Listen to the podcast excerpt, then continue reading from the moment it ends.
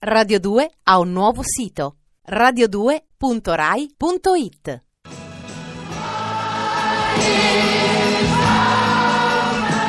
Santa Claus vive nella Valle Ridente, dove si trova il grande castello arroccato in cui vengono fabbricati i suoi giocattoli.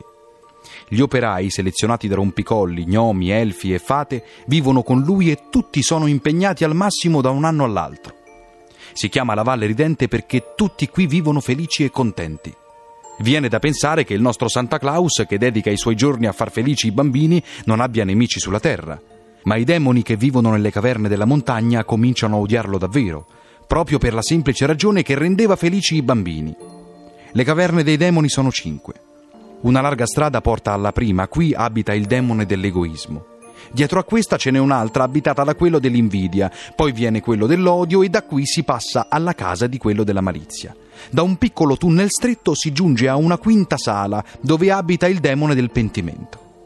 È noto che nessun male può accadere a Santa Claus finché sta nella Valle Ridente, perché fate, rompicolli e gnomi lo proteggono sempre. Ma la vigilia di Natale guida la slitta nel mondo, portando un gran rimorchio carico di giocattoli e di bei doni per i bambini, e questo era il tempo e il momento in cui i suoi nemici avevano maggiore opportunità di danneggiarlo. Allora i demoni si misero a fare piani e attesero la vigilia di Natale. Quando Santa Claus fece sibilare la frusta e si affrettò fuori dalla valle, verso il grande mondo, successe una cosa strana. Una corda venne lanciata con un grosso cappio nella sua estremità, che si avvolse sul corpo e sulle braccia di Santa Claus e lo legò stretto. Quando si riprese, scoprì che i malvagi demoni lo avevano tirato via dalla slitta e legato stretto.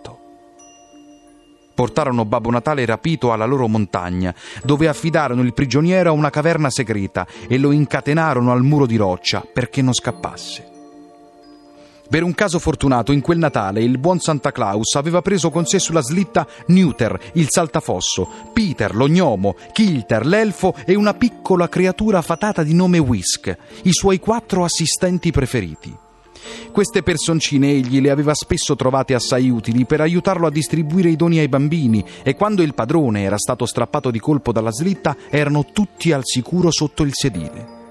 Peter, lo gnomo, chiamò la renna e il fedele animale si lanciò in avanti e passò valli, colline, foreste e pianure finché giunse alle case in cui i bambini dormono sognando dei bei regali che troveranno la mattina di Natale.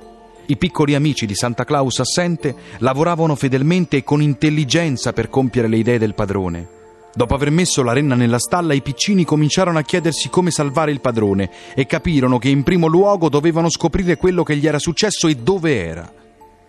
I piccoli immortali erano armati con poteri che potevano essere terribili per coloro che incorrevano nella loro rabbia.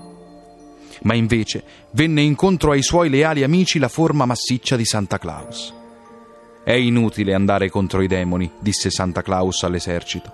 Hanno il loro posto nel mondo e non possono essere distrutti.